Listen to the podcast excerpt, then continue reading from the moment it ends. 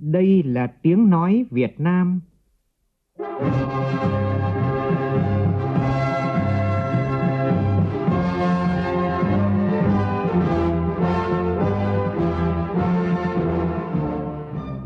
là tiếng nói Việt Nam, phát thanh từ Hà Nội, thủ đô nước Cộng hòa xã hội chủ nghĩa Việt Nam.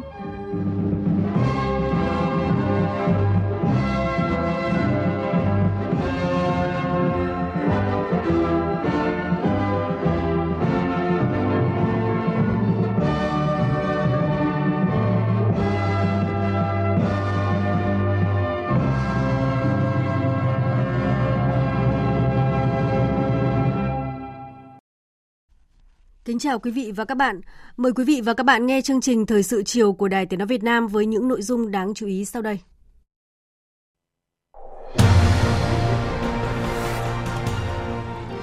Kiểm tra khảo sát dự án cải tạo mở rộng nhà máy sản xuất đạm Hà Bắc, một trong 12 dự án chậm tiến độ kém hiệu quả của ngành công thương, Thủ tướng Phạm Minh Chính yêu cầu hoàn thiện đề án xử lý dự án trong tháng 8 này. Hơn 6.000 cán bộ công chức viên chức thành phố Hồ Chí Minh thôi việc trong 6 tháng đầu năm nay. Tỷ lệ thiếu thuốc và thiếu vật tư y tế tại các bệnh viện công lập trong cả nước hiện nay chiếm khoảng 20 đến 25%. Nhiều bệnh viện đang thực hiện giải pháp tình thế là vay thuốc của nhau. Liên tiếp xảy ra cháy tại nhiều địa phương trong cả nước trong ngày hôm nay, trong đó 3 người thiệt mạng trong vụ cháy nghiêm trọng tại Ninh Thuận. Trong phần tin thế giới, Cục điều tra Liên bang Mỹ FBI thu hồi một số tài liệu được đánh dấu là tuyệt mật trong quá trình khám xét nhà riêng của cựu Tổng thống Mỹ Donald Trump tại bang Florida. Chính phủ Cuba tuyên bố đã dập tắt vụ hỏa hoạn tại kho chứa nhiên liệu bên vịnh Matazat, thảm họa công nghiệp kinh hoàng nhất trong lịch sử đảo quốc Caribe này.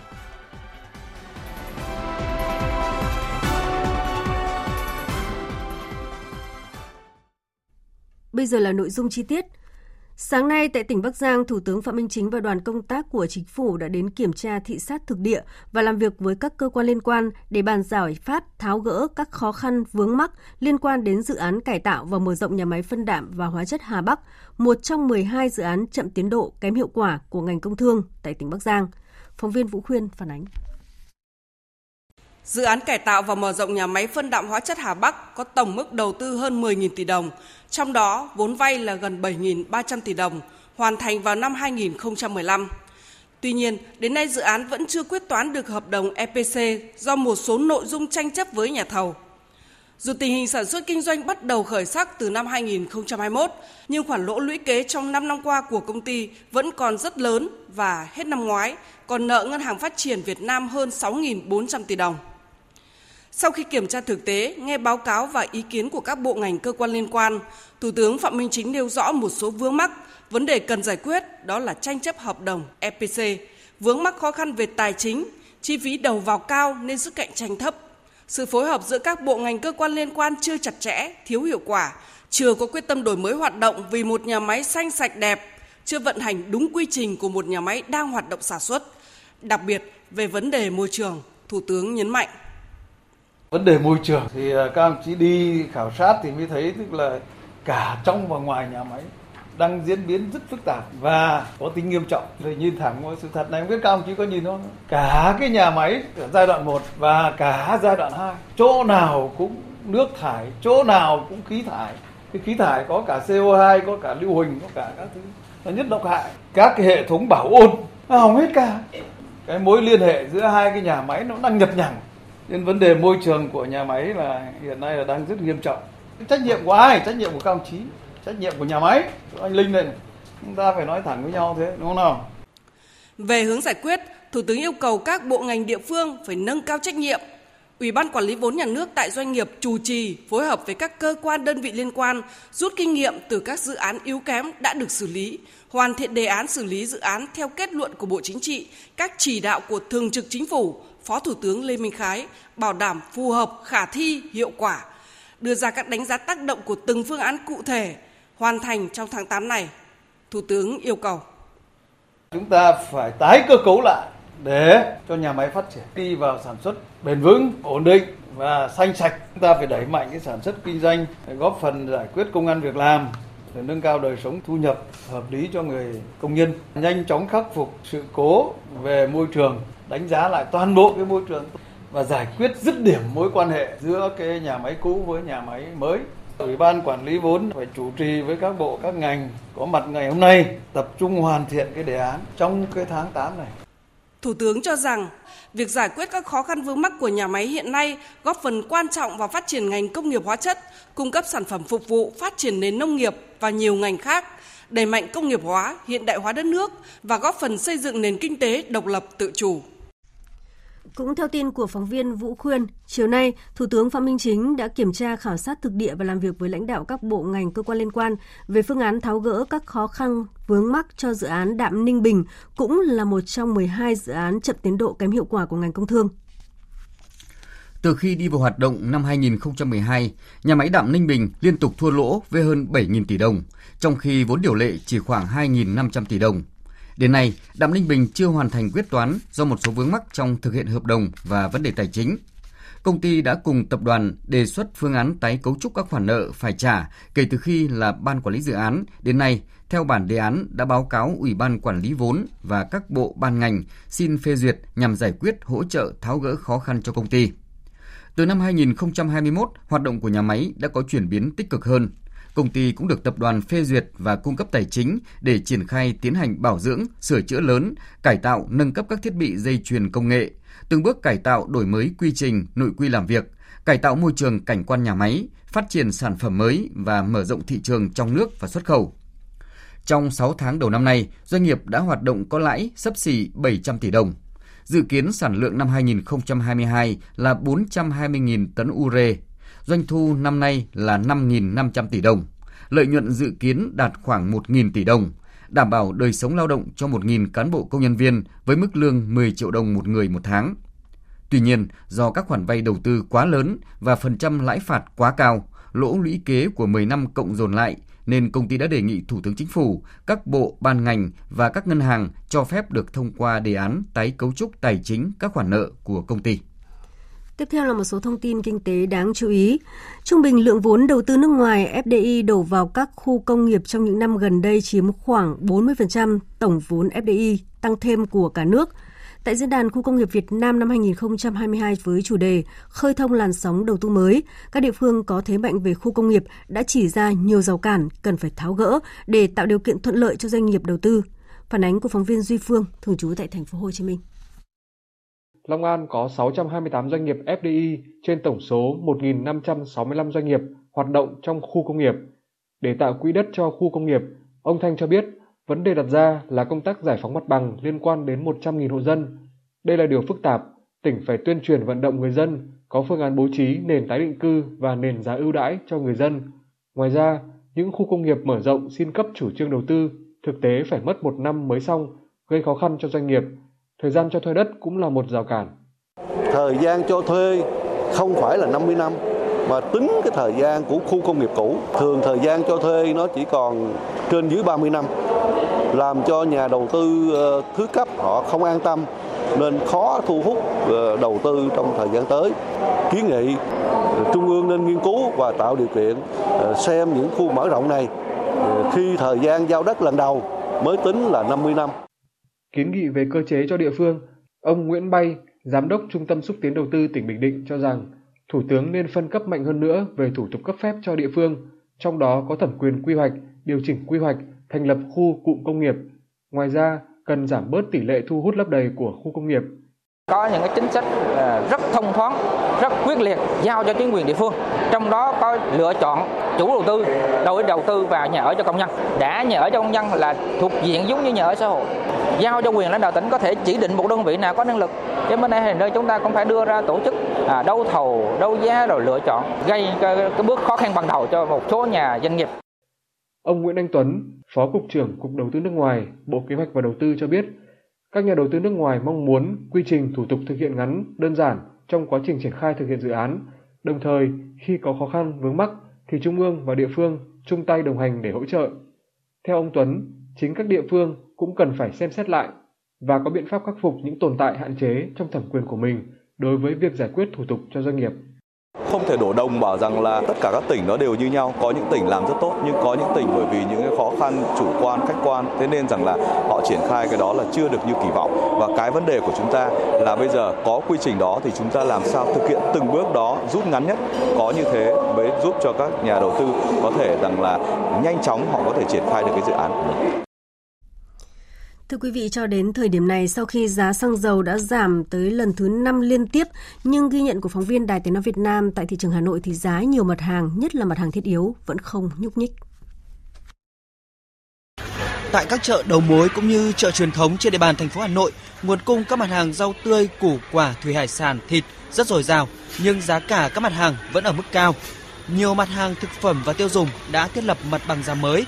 Một số tiểu thương tại chợ Sóc Sơn Hà Nội cho biết từ đầu năm tới nay, việc buôn bán gặp nhiều khó khăn, giá cả tăng cao khiến lượng khách giảm. Đấy người ta cứ bảo xăng dầu giảm thì không giảm, nhưng mà do là những cái lò mổ chưa giảm đâu. Từ uh, lò mổ về đến đây giá còn phải là hơn 90. Nguồn thức ăn của chăn nuôi nó cao, nên giá thành cao. Người dân người ta cũng giảm để mua nhiều. Theo các chuyên gia, việc tăng giảm giá hàng hóa trên thị trường dựa trên quy luật cung cầu và phụ thuộc nhiều vào yếu tố chi phí đầu vào, nhất là giá nguyên vật liệu phục vụ sản xuất. Đồng tình với độ trễ của việc điều chỉnh giá cả trên thị trường, nhưng tiến sĩ Cấn Văn Lực, chuyên gia kinh tế cho rằng độ trễ không thể kéo dài đến hàng tháng mà chỉ có thể một vài tuần sau khi giá xăng giảm. Do vậy, cần sự vào cuộc của các cơ quan, bộ, ngành có liên quan, cần tăng cường thanh tra, kiểm tra, giám sát, đồng thời phải tạo văn hóa kinh doanh, đạo đức kinh doanh cả trước mắt và lâu dài. Chúng ta phải đồng bộ các giải pháp. Thế và tôi cho rằng cái câu chuyện về thanh tra, kiểm tra, giám sát tôi đồng tình chúng ta sẽ làm. Thế nhưng mà ta nên nhớ rằng là không thể làm hết và cũng không thể làm một cách nó chuyên đề nếu như ý thức của người dân và của doanh nghiệp không vào cuộc, làm sao phải tăng cường thêm cái ý thức của cả doanh nghiệp và cả người dân? Với doanh nghiệp thì à, cái biện pháp trước mắt của chúng ta có thể là truyền thông để cho người ta nhận thức tốt hơn. Thứ hai là kiểm tra giám sát. Nhưng mà cái thứ ba tôi cho rằng cũng cần phải tạo dựng được một cái văn hóa kinh doanh, đạo đức kinh doanh Việt Nam chúng ta. Cái này là cái biện pháp rất là lâu dài. Theo ông Nguyễn Tiến Thỏa chủ tịch hội thẩm định giá Việt Nam nguyên cục trưởng Cục Quản lý giá Bộ Tài chính, phải tập trung hỗ trợ doanh nghiệp tiết giảm chi phí trung gian trong sản xuất, lưu thông hàng hóa, giảm áp lực tăng giá bán đến tay người tiêu dùng thông qua việc tổ chức các hoạt động xúc tiến thương mại, kết nối cung cầu. Chúng ta phải luôn bảo đảm cân đối cung cầu hàng hóa dịch vụ trong mọi cái tình huống và không được để đứt gãy nguồn cung để đáp ứng cái nhu cầu ở tất cả các vùng miền và các cái thời điểm trong năm và cái thứ hai là thực hiện kiểm soát các cái mặt hàng thuộc diện mà phải đăng ký giá kê khai giá và cái thứ ba là áp dụng các cái biện pháp cần thiết về tài khóa để mà tác động đến thị trường và kết hợp với các cái biện pháp bình ổn giá khác theo cái quy định của pháp luật. Trong một động thái cụ thể nhằm đảm bảo nguồn cung thịt lợn, Bộ Nông nghiệp và Phát triển Nông thôn đã triển khai đồng bộ các giải pháp thúc đẩy phát triển sản xuất. Phóng viên Minh Long thông tin. Bộ Nông nghiệp và Phát triển Nông thôn đã chủ động cập nhật thông tin, diễn biến thị trường, nắm sát nguồn cung lương thực thực phẩm trong nước để chỉ đạo sản xuất phù hợp với nhu cầu thị trường. Đặc biệt là theo dõi, nắm bắt và tổng hợp thông tin, số liệu về giá cả, tình hình sản xuất và nguồn cung các mặt hàng nông sản, trong đó có lợn thịt tại các địa phương trong điều kiện mới.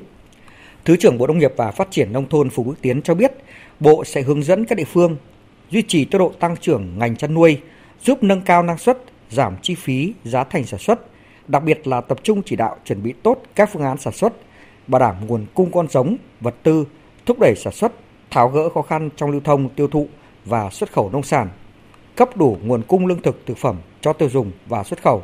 Những tháng gần đây giá đã có giảm thêm và cái giá thành thịt lợn như tôi đã nói là khoảng 60 nghìn một kg thịt hơi. Chúng ta sẽ hết sức cố gắng để điều chỉnh làm sao cái tốc độ tăng trưởng của cái giá thị trường không quá cao và không quá thấp. Như vậy là người tiêu dùng và người chăn nuôi đều được hưởng cái lợi ích từ cái phát triển chăn nuôi thế và không ảnh hưởng tới cái chỉ số CPI nói chung trong cái rổ thực phẩm như bộ tài chính đánh giá nó chiếm khoảng 33%. Tại Yên Bái, từ chỗ đất phải bỏ không trong suốt nửa năm thiếu nước, nông dân vùng cao Mù Căng Trải đã có thể cấy trên ruộng bậc thang giống lúa chịu hạn, năng suất cao.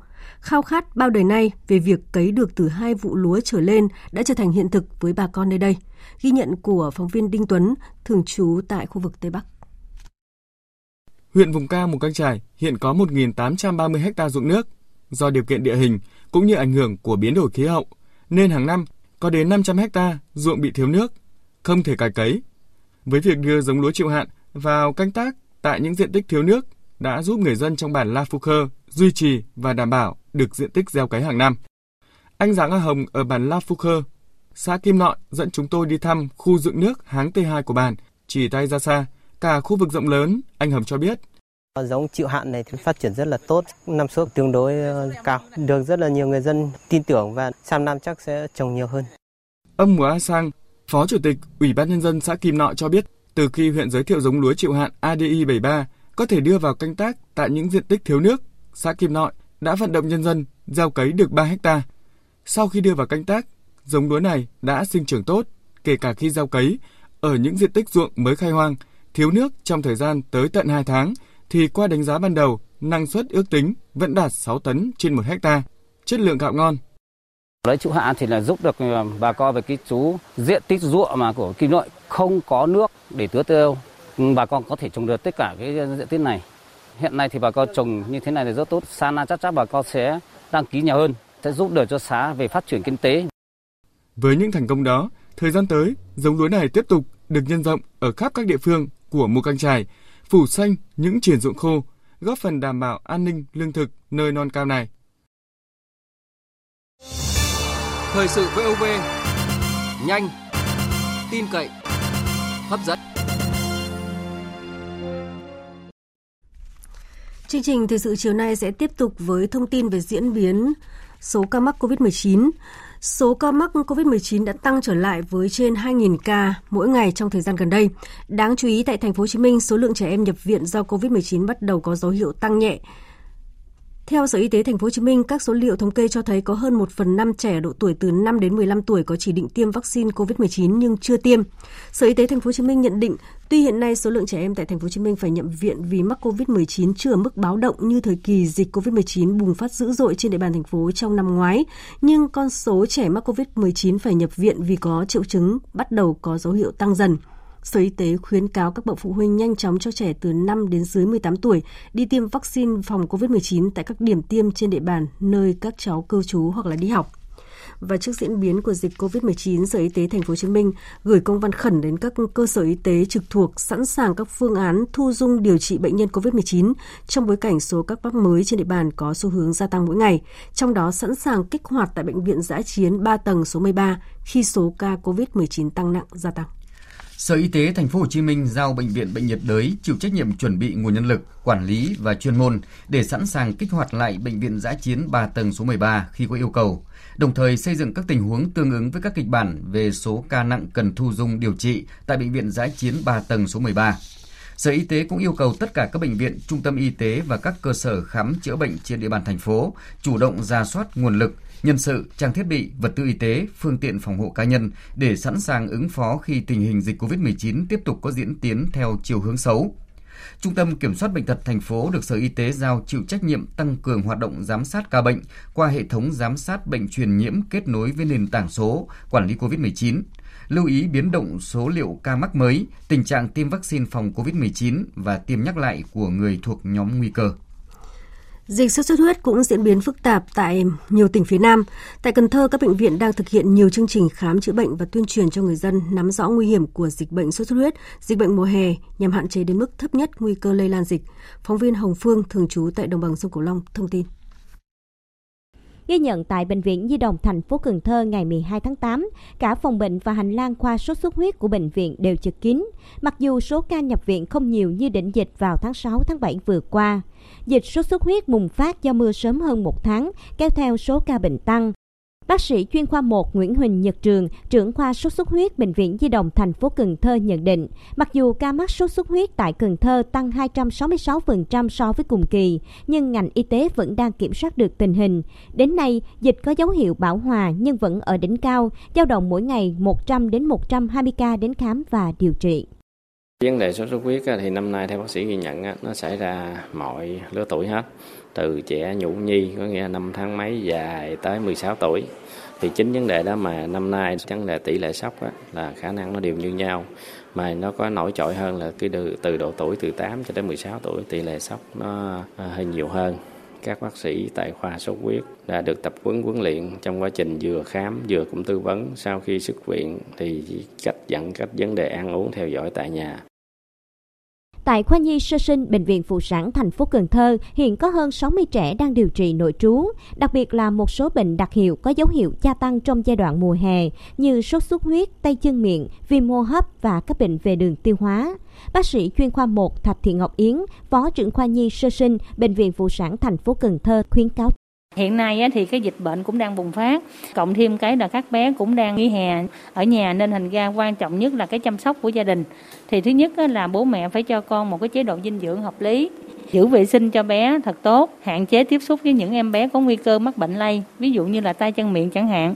Có thể là theo dõi sát cái lâm sàng của bé nếu như con có biểu hiện như là sốt nè, ho nè, sổ mũi nè, hoặc là tình trạng là khò khè hay là có ói tiêu chảy hoặc là phát ban toàn thân cần phải đi khám sớm để được bác sĩ tư vấn sớm, phát hiện sớm và điều trị sớm kịp thời cho bé. Vấn đề trong lĩnh vực y tế đang thu hút sự quan tâm, đó là tình trạng thiếu thuốc, thiếu thiết bị vật tư y tế tại các bệnh viện công lập đang diễn ra trầm trọng.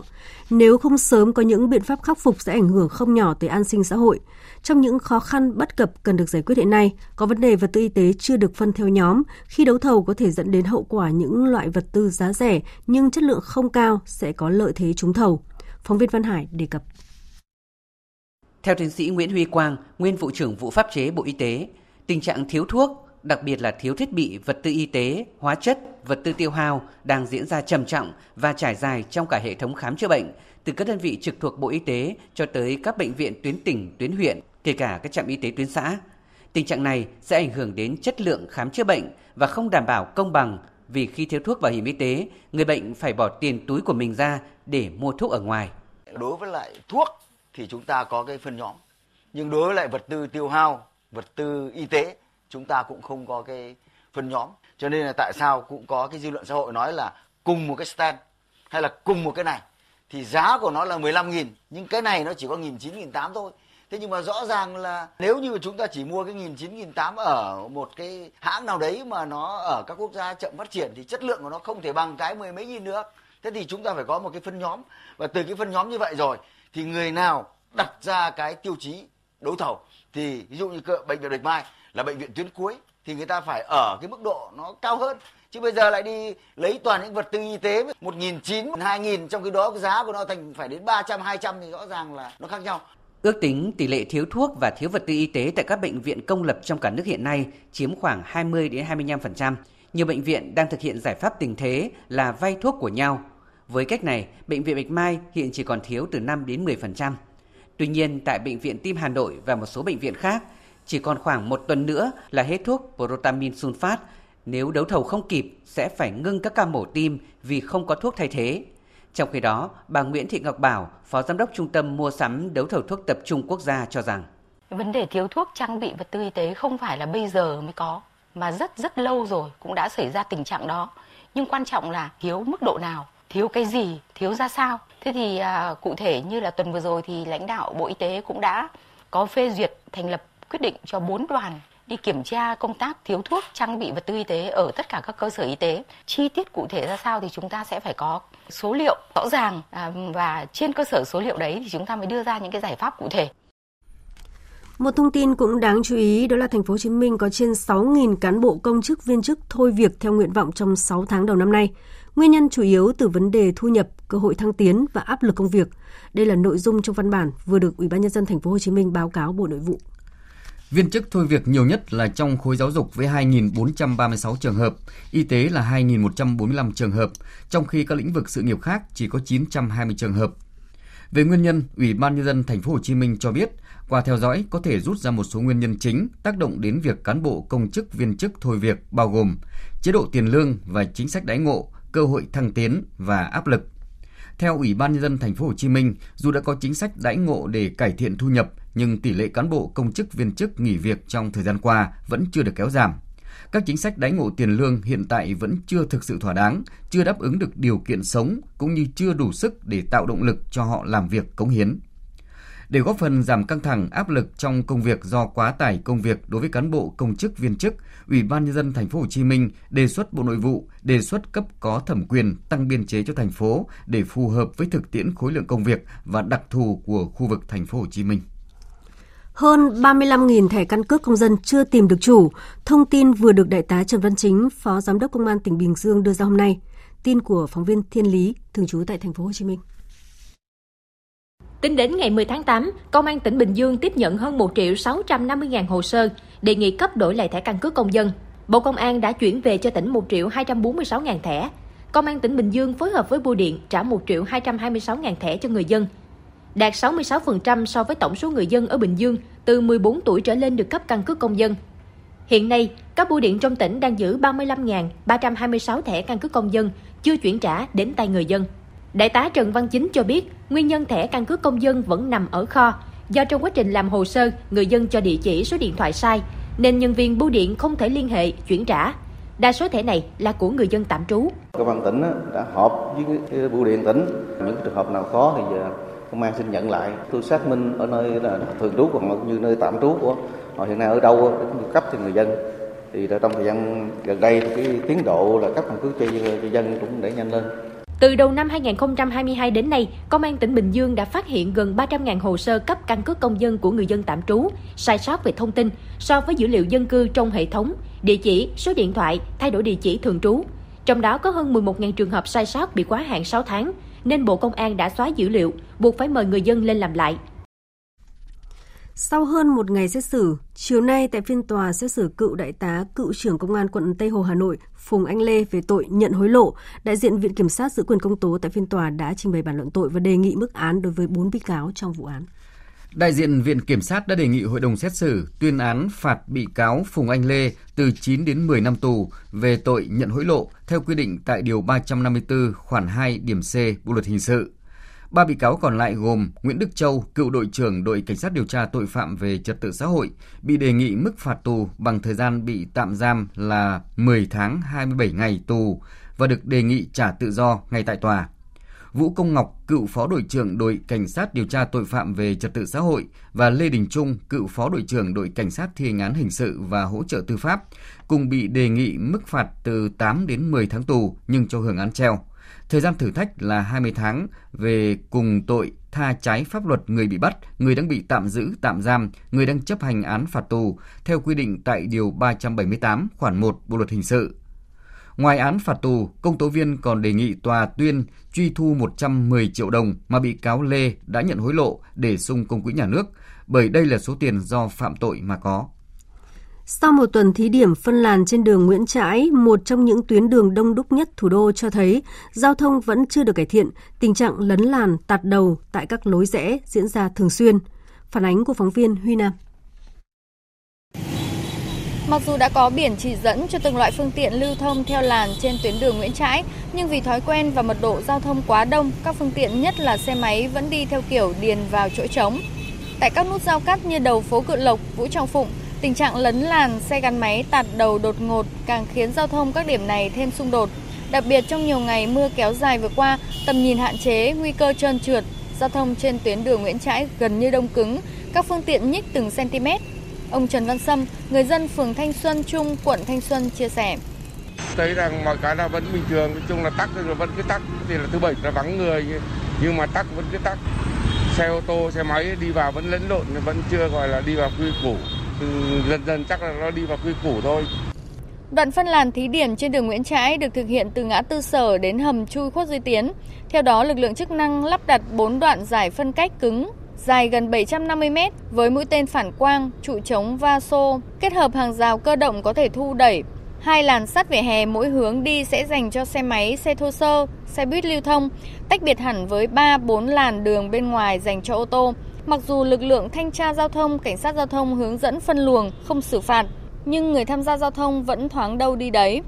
Ông Trần Hữu Bảo, Phó Giám đốc Sở Giao thông Vận tải Hà Nội cho biết, việc thí điểm lắp đặt giải phân cách cứng tách riêng làn ô tô xe máy, xe buýt nhằm thử nghiệm, tìm kiếm phương án tổ chức giao thông tối ưu, nếu hiệu quả sẽ áp dụng với những tuyến đường khác việc mở giải với phân cách này thì nó cũng có những cái thuận lợi cho người dân tuy nhiên nó cũng sẽ làm hạn chế cái thói quen của người dân khi tham gia cái đó thì ờ, trong cái thời gian thí điểm này chúng tôi sẽ ờ, có những, những cái mà điều chỉnh để kịp thời ờ, hạn chế những cái bất cập nảy sinh trong cái quá trình mà tổ chức giao thông.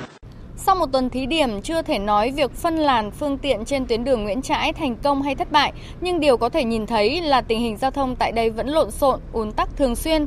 Trước đó, Hà Nội cũng đã thực hiện phân làn giao thông thí điểm tại các trục đường như Kim Mã, Đại Cổ Việt, Trần Khát Trân, Giải Phóng, nhưng tất cả đều thất bại. Liên tiếp xảy ra các vụ cháy trên địa bàn cả nước trong những ngày qua và trong vụ việc mới nhất, chiều nay Ủy ban nhân dân thành phố Phan Rang Tháp Chàm tỉnh Ninh Thuận xác nhận vụ cháy căn nhà trên đường Trần Quốc Thảo thuộc khu phố 1 đường Đài Sơn. Tin của phóng viên Đoàn Sĩ cho biết vụ cháy xảy ra lúc 9 giờ sáng nay, người dân phát hiện vụ việc lập tức báo cho lực lượng phòng cháy chữa cháy, phòng cảnh sát phòng cháy chữa cháy và cứu hộ cứu nạn công an tỉnh Ninh Thuận đã huy động cán bộ chiến sĩ và xe chữa cháy đến ngay hiện trường. Lực lượng phòng không không quân đóng trên địa bàn thành phố Phan Rang Tháp tràm điều thêm xe cứu hộ để hỗ trợ dập lửa. Tuy nhiên do căn nhà bị cháy nằm trong con hẻm nhỏ nên việc tiếp cận gặp nhiều khó khăn và cũng trong ngày hôm nay đã xảy ra rất nhiều vụ cháy ở Hà Nội, Thành phố Hồ Chí Minh và An Giang. Dạng sáng nay, một vụ cháy xảy ra tại Tổng công ty Thủy sản Việt Nam, địa chỉ số 246 đường Đồng Khởi, phường Bến Nghé, quận 1, thành phố Hồ Chí Minh. Vụ cháy không có thiệt hại về người, lửa thiêu rụi khoảng 100 trên tổng số 400 m2 diện tích sân thượng công ty cùng một số bàn ghế và vật dụng. Lực lượng chức năng đã bảo vệ phần diện tích còn lại trên sân thượng của căn nhà 5 tầng và ngăn chặn kịp thời không để cháy lan ra khu vực xung quanh. Còn tại Hà Nội vào khoảng 5 giờ 30 phút sáng nay, một đám cháy bất ngờ bùng phát tại một khu biệt thự tại khu đô thị Pháp Vân Tứ Hiệp. Trong quá trình tham gia chữa cháy, một chiến sĩ cảnh sát phòng cháy chữa cháy và cứu nạn cứu hộ đã bị bỏng nhẹ. Đám cháy không gây thiệt hại về người. Cùng thời điểm này, tại căn nhà số 32 và 34 đường Nguyễn Trãi thuộc khóm 2 phường Mỹ Long, thành phố Long Xuyên, tỉnh An Giang, bất ngờ xảy ra hỏa hoạn. Ngọn lửa đã thiêu rụi hoàn toàn hai căn nhà đang kinh doanh bánh pizza và mì cay. Thống kê ban đầu, vụ hỏa hoạn gây thiệt hại về tài sản khoảng 1 tỷ đồng. Buông lỏng quản lý dẫn đến nhiều sai phạm tại điểm mỏ khai thác cát. Đó là thực trạng đang diễn ra tại tỉnh Con Tum. Phóng viên Khoa Điểm, thường trú tại khu vực Tây Nguyên, phản ánh. Điểm mỏ khai thác cát trên sông Poco, đoạn chảy qua làng Cà Nhảy, xã Đắc Nông, huyện Ngọc Hồi, được Ủy ban Nhân dân tỉnh Con Tum cấp phép khai thác từ tháng 11 năm 2018 cho công ty trách nhiệm hữu hạn một thành viên Lĩnh Vũ. Theo phản ánh của người dân địa phương, từ khi chưa được cấp phép, doanh nghiệp này đã ngang nhiên bơm hút cát, tự ý san ủi một con đường qua đất gần 10 hộ dân đang sử dụng, dài khoảng 100 mét chạy dọc sông Poco. Anh Lê Văn Kha phản đối việc làm này thì bị ông Avel, chủ mỏ cát, kêu người tới hành hung. Anh Kha cho biết sự việc đến nay vẫn chưa được giải quyết. Tôi về tôi thấy một con đường như vậy là tôi xuống tôi dùng cọc tôi rào lại phần đất của tôi là ông Avel có đưa người xuống hành hung tôi. Trong con đấy có hai cán bộ chứng kiến hành hung tôi, tôi không tiện nêu tên tôi kiến nghị xuống xã, ủy ban xã là cứ kiểu mà bao che, giải quyết theo cái hướng mà có lợi cho ông veo cùng với ảnh hưởng đến cuộc sống của người dân, tại một số điểm mỏ khai thác cát trên địa bàn tỉnh Con Tum còn xảy ra nhiều sai phạm nghiêm trọng. Điển hình là tại điểm mỏ khai thác cát cuội sạn sỏi trên sông Đắk Bờ Si, đoạn thuộc thôn 7 xã Đắk Bờ Si, huyện Đắk Hà. Doanh nghiệp này đã sử dụng phương tiện cơ giới, tự ý đào đắp một con đường dài hàng trăm mét, chia đôi dòng sông để đào hút cát, làm thay đổi dòng chảy. Điều lạ lùng là mặc dù điểm mỏ khai thác cát chỉ cách trụ sở Ủy ban nhân dân xã Đắk Bờ Si khoảng hơn 1 km, song ông Trần Phước Tuấn, Chủ tịch Ủy ban nhân dân xã khẳng định không phát hiện sai phạm. Ở góc độ xã thì thường xuyên ờ, chỉ đạo anh em mà kiểm tra theo dõi mà hiện tại chưa có phát hiện gì. Về phía Phòng Tài nguyên và Môi trường huyện Đắc Hà, ông Đinh Khánh Hoàng, Phó trưởng phòng cho biết, tại điểm mỏ khai thác cát trên sông Đắk Bờ Si, đoạn thuộc thôn 7, xã Đắk Bờ Si của công ty trách nhiệm hữu hạn 87, đơn vị có phát hiện sai phạm, nhưng có lẽ do quá thông cảm với doanh nghiệp nên phòng chỉ dừng lại ở việc lập biên bản nhắc nhở. Trong khi đó, theo một lãnh đạo Sở Tài nguyên và Môi trường tỉnh Con Tum, sai phạm xảy ra tại điểm mỏ khai thác cát quậy sạn sỏi trên sông Đắk Bờ Si, đoạn thuộc thôn 7 xã Đắk Bờ Si, huyện Đắc Hà không thể là sai phạm nhỏ và rất nghiêm trọng đến mức phải thu hồi giấy phép. Thực tế những gì đang diễn ra tại nhiều điểm mỏ khai thác cát trên địa bàn tỉnh Con Tum cho thấy, việc quản lý quá trình khai thác vốn đã được phân cấp cho cơ sở, nhiều nơi đang bị buông lỏng, thậm chí là cố tình bao che, dung túng cho hành vi sai phạm.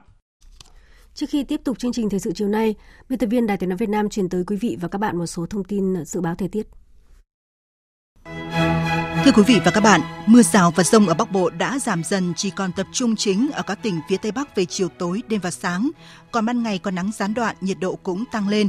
Cao nhất trong ngày mai khoảng 30 đến 33 độ.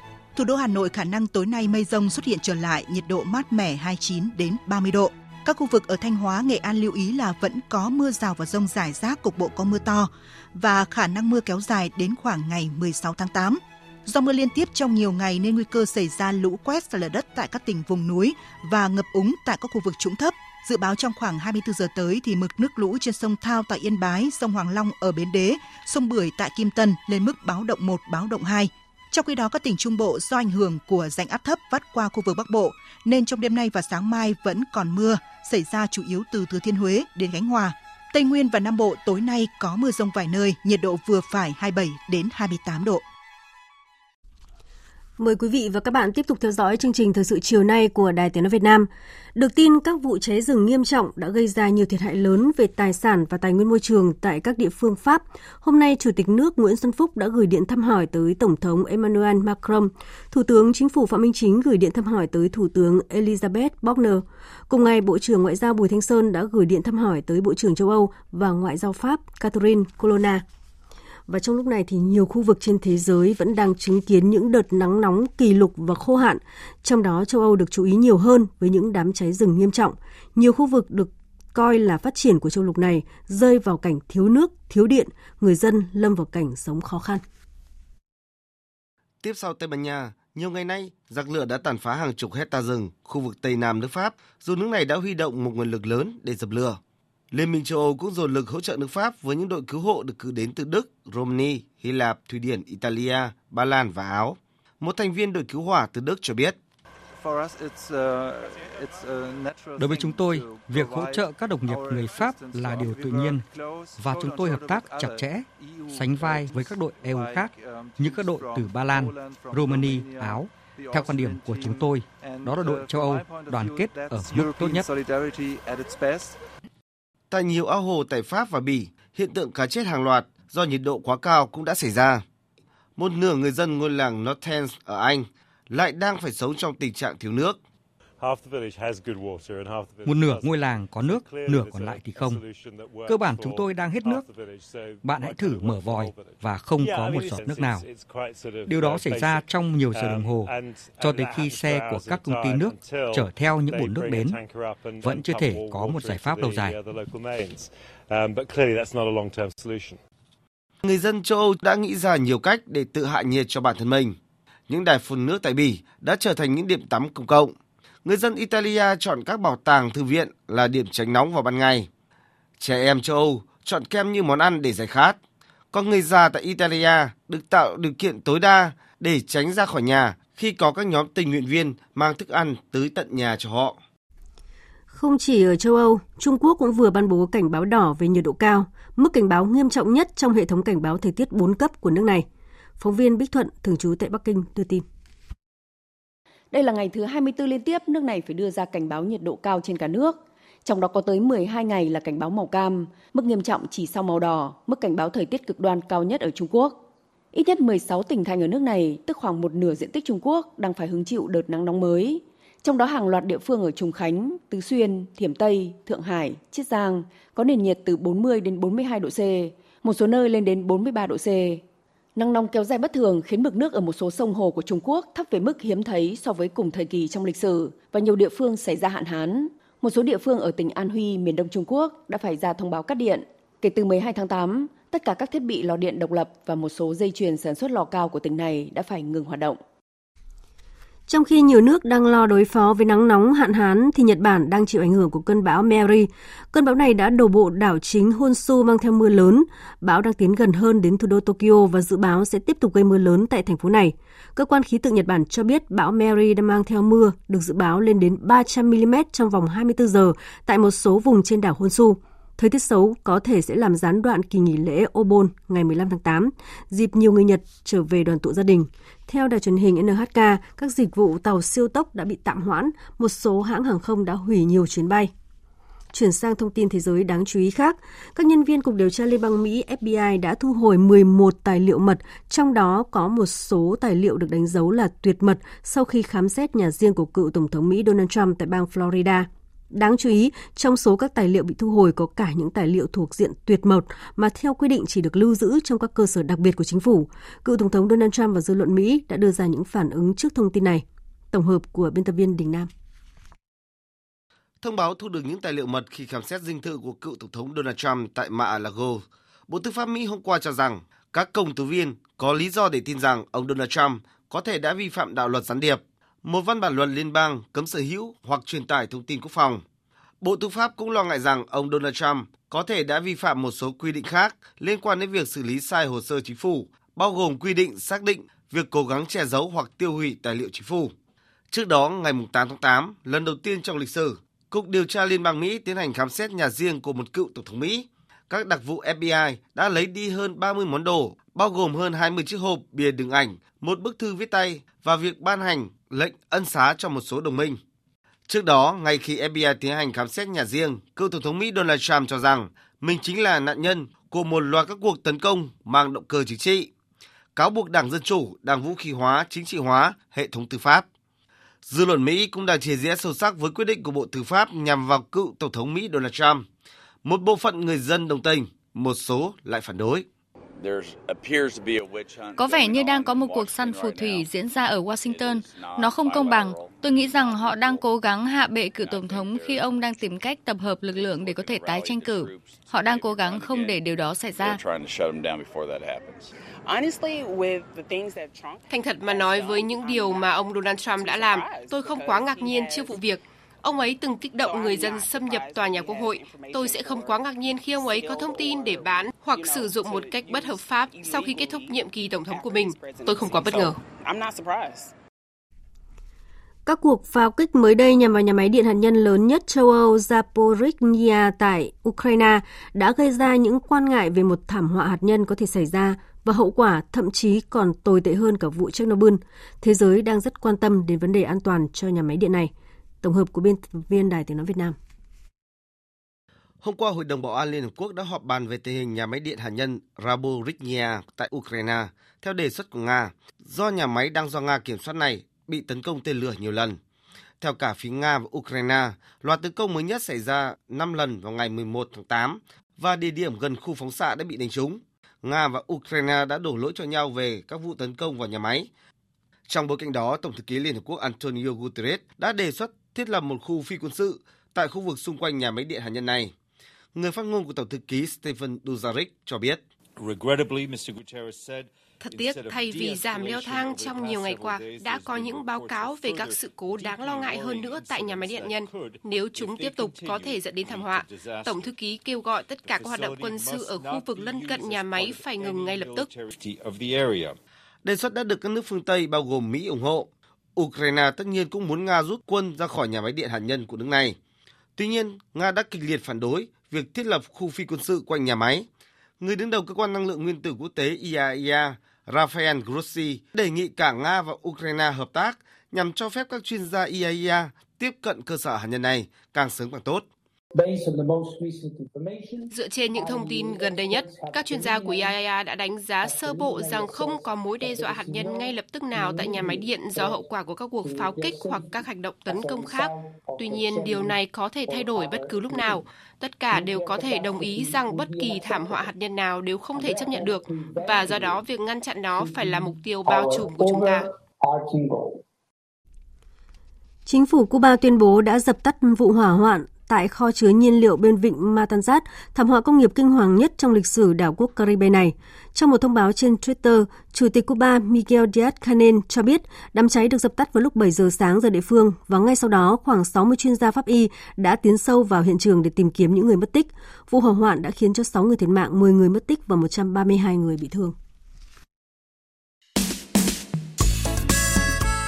60 năm quan hệ Việt-Lào mãi mãi xanh tươi, đời đời bền vững. 60 năm quan hệ Việt-Lào, mãi mãi xanh tươi, đời đời bền vững.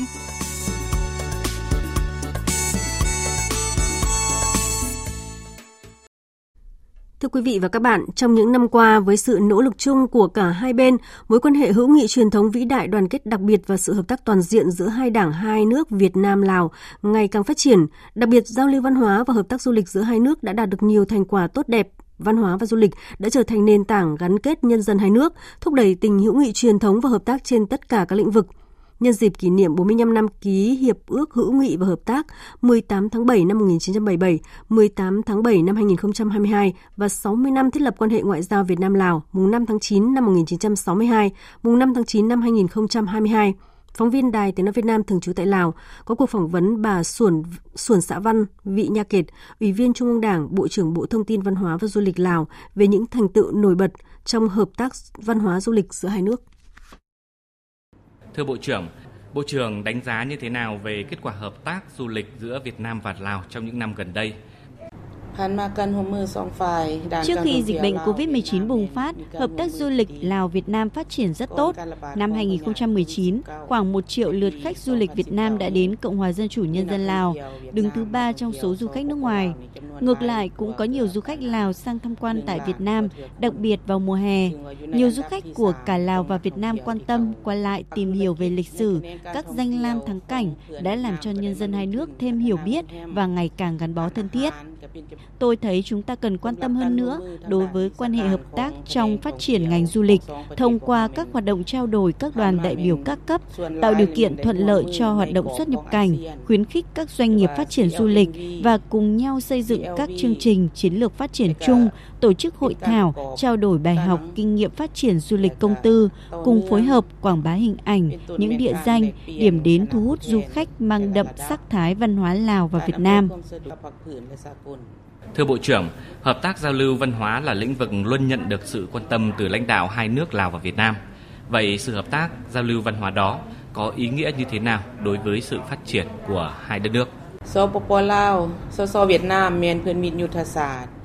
Lào Việt Nam là hai quốc gia vừa là đồng chí vừa là anh em, cùng chung lý tưởng có truyền thống hợp tác gắn bó lâu đời dưới sự lãnh đạo của hai đảng cùng thực hiện hai nhiệm vụ chiến lược xây dựng, bảo vệ đất nước kiên định con đường đi lên xã hội chủ nghĩa. Chính vì lẽ đó, hoạt động giao lưu hợp tác văn hóa Lào Việt là một trong những hoạt động phát huy truyền thống tốt đẹp của hai dân tộc, góp phần vào sứ mệnh bảo vệ và xây dựng đất nước. Thời gian qua, ngành văn hóa chúng ta đã tích cực hợp tác nhằm trao đổi kinh nghiệm và giúp đỡ lẫn nhau nhau cùng phát triển, hướng tới hội nhập quốc tế và ngày càng được khẳng định theo thời gian. Chúng tôi thường xuyên nhận được sự hỗ trợ, giúp đỡ trí tình từ người bạn Việt Nam như dự án hỗ trợ xây dựng trường nghệ thuật âm nhạc quốc gia giai đoạn 1, cấp học bổng đào tạo ngắn hạn và dài hạn để nâng cao kiến thức và kỹ năng về nghệ thuật, âm nhạc, siếc, mỹ thuật, điện ảnh. Có thể khẳng định, hoạt động hợp tác và giao lưu văn hóa Lào Việt mang ý nghĩa hết sức quan trọng, góp phần vào sự phát triển của hai nước trong thời kỳ mới. Đó cũng chính là sự tiếp nối di sản tốt đẹp cả về vật chất và tinh thần mà hai đảng, nhà nước và nhân dân hai nước đã dày công vun đắp ให้คงอยู่ตลอดไป Hợp tác và giao lưu văn hóa Lào-Việt mang ý nghĩa hết sức quan trọng. Vậy hai nước có những hoạt động thiết thực nào để nâng cao hơn nữa hiệu quả hợp tác? Thưa Bộ trưởng. Đăng thi hợp sạp Năm 2022 là năm có ý nghĩa quan trọng đối với hai nước chúng ta, là năm kỷ niệm 60 năm thiết lập quan hệ ngoại giao và 45 năm ngày ký hiệp ước hữu nghị và hợp tác. Bộ Thông tin, Văn hóa và Du lịch Lào phối hợp với Bộ Văn hóa Thể thao và Du lịch Việt Nam tổ chức nhiều hoạt động chào mừng hai sự kiện lịch sử trọng đại như tổ chức tuần lễ văn hóa Lào Việt Nam tại mỗi nước, đặc biệt tổ chức triển lãm ảnh với chủ đề hợp tác Lào Việt cùng nhiều chương trình giao lưu nền nghệ thuật. 2022 thì so Popo Lào lệ so so Việt Nam. Xin cảm ơn bà. Vừa rồi là nội dung phỏng vấn Bộ trưởng Bộ Thông tin Văn hóa và Du lịch Lào về những thành tựu nổi bật trong hợp tác văn hóa du lịch giữa Việt Nam và Lào. Tiếp nối ngay sau đây là trang tin thể thao.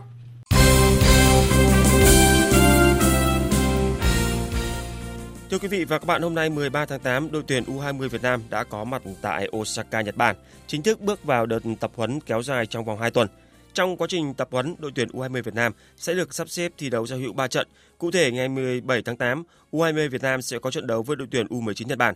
Ngày 22 tháng 8, thầy trò huấn luyện viên Đinh Thế Nam sẽ thi đấu với U19 câu lạc bộ Cerezo Osaka và ngày 25 tháng 8, U20 Việt Nam sẽ có trận đấu với Đại học Osaka. Ngày 26 tháng 8, đội tuyển U20 Việt Nam sẽ trở về nước để hoàn thiện khâu cuối cùng, chuẩn bị cho vòng loại cúp bóng đá U20 châu Á 2023 ở bảng F diễn ra tại Indonesia từ ngày 14 tháng 9 cho đến ngày 18 tháng 9. Đối thủ của thầy trò huấn luyện viên Đinh Thế Nam là U20 Indonesia, U20 Hồng Kông Trung Quốc và U20 Timor Leste. Mới đây, trung vệ thành trung của Hà Nội FC đã cho biết lý do gia hợp đồng với đội bóng thủ đô và khẳng định quyết tâm giành chiến thắng trong cuộc tiếp đón Hoàng Anh Gia Lai vào cuối tuần này.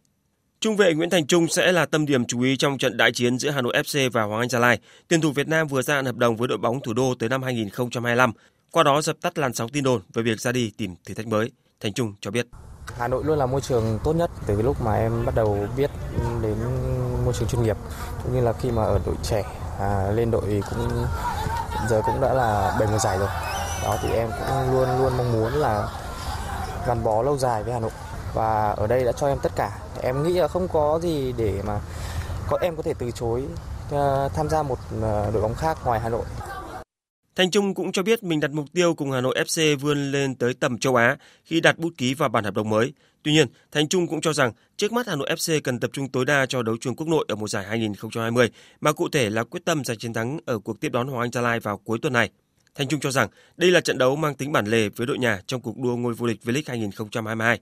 Hiện tại, Hà Nội FC đang dẫn đầu bảng với 23 điểm, còn Hoàng Anh Gia Lai đứng thứ nhì với 19 điểm. Đối với bản thân em thì trận đấu nào cũng là trận đấu quan trọng hết, nhưng mà trước mắt thì là trận đấu với Gia Lai đó là một ừ, cái cột mốc bọn em có thể cố gắng nếu mà đạt được thành tích uh, tốt ở trong trận đấu ờ, sắp tới với Gia Lai. Đó sẽ là một khoảng cách rất là lớn để bọn em vẫn lừng lững ở trên vị trí số 1. Trận đấu giữa câu lạc bộ Hà Nội và Hoàng Anh Gia Lai sẽ được diễn ra trên sân Hàng Đẫy vào lúc 19 giờ 15 phút ngày mai 14 tháng 8. Đây là trận cầu tâm điểm của vòng 12 giữa hai ứng viên vô địch của mùa giải năm nay. Thưa quý vị, giải cầu lông thế giới 2020 sẽ diễn ra từ ngày 22 cho đến ngày 28 tháng 8 tại Tokyo, Nhật Bản. Ba đại diện của Việt Nam sẽ góp mặt tại giải này là Nguyễn Tiến Minh, Nguyễn Thùy Linh và Vũ Thị Trang. Tại giải, ba đại diện của Việt Nam đều đã xác định được đối thủ của mình ở vòng mở màn. Nguyễn Thùy Linh, hạng 57 thế giới, sẽ gặp tay vợt nữ người Nhật Bản là Ia Ohori, hạng 27 thế giới. Nếu so về thực lực, tay vợt Nhật Bản được đánh giá cao hơn Thùy Linh rất nhiều, Tuy nhiên, tay vợt nữ Việt Nam đã có nhiều tiến bộ trong hơn một năm qua và luôn thi đấu hưng phấn trước các đối thủ hàng đầu thế giới. Trong khi đó, Tiến Minh hạng 84 thế giới cũng phải đối mặt với thử thách lớn hơn khi gặp tay vợt Zhang Chuyang, tay vợt người Đài Loan Trung Quốc đang xếp hạng 16 thế giới. Còn tay vợt nữ Vũ Thị Trang hạng 75 thế giới sẽ gặp tay vợt người Malaysia Kisona Svadurai đang xếp hạng 54 thế giới ở vòng mở màn.